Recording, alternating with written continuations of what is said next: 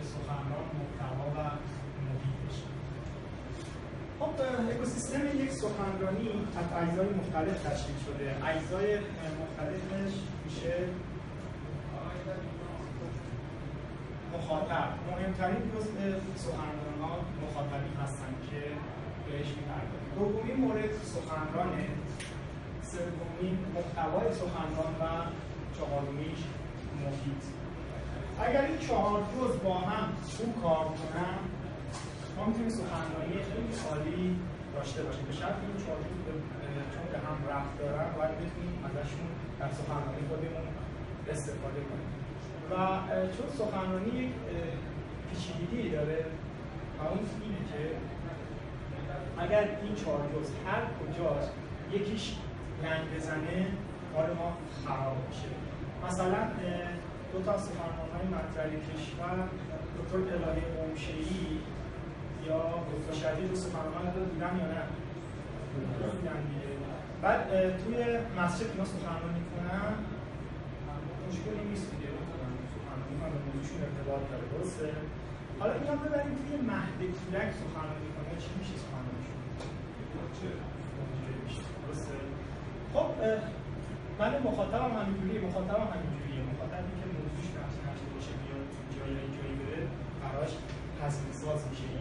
و یا من سخنران میخوام برم توی این مسجد سخنرانی کنم در مورد فن بیان مثلا علمی، اینم فاجعه میشه. و این چهارتا بسیار بسیار مهمه و اینجوری نمیشه بگیم که سخنرانی من چطوری بود. باید بگیم که وقتی فرایند سخنرانی میگیم سخنرانی من نسبت به مخاطب و نسبت به محتوا و نسبت به جایی که دارم توضیح میدم چطوری میشه.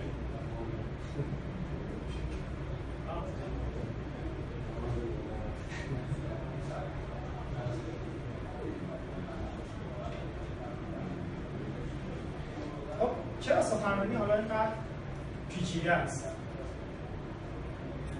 هرچی سخنرانی پیچیده است و رشته های دیگه مثل مدرسی زبان میدونم ما اینقدر پیچیده نیست.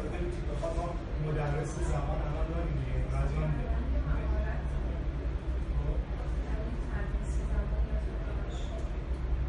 چرا پیچیده است؟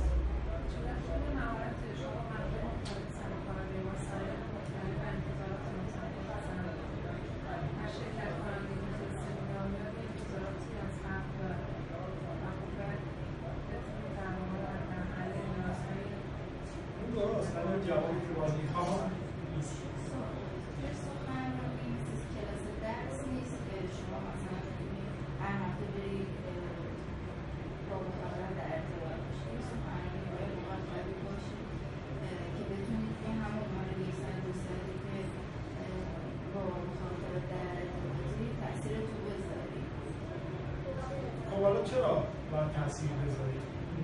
چطور؟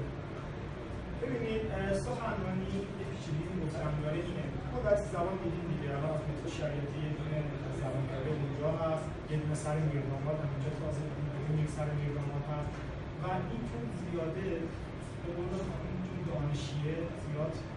ولی سخنرانی چون پیچیده است و این پیچیدگیش به خاطر اینکه ما تمام این اجزایی که به شما گفتیم از سطح توجه مخاطب، تخلیق اکوسیستم، محیط، فضا، اینا که بهتون توضیح دادیم، همه این اتفاقا باید در مدت زمان 3 دقیقه داده بگیم و اگر در مدت زمان 3 دقیقه نتونید این ارائه رو بدیم، عملا سخنرانی شما به شکست می‌خوره.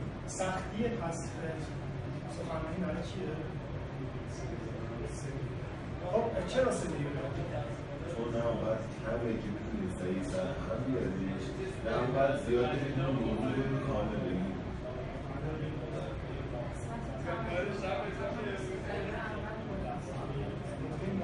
سطح توجه به مخاطب توی اون 3 دقیقه اول بالا.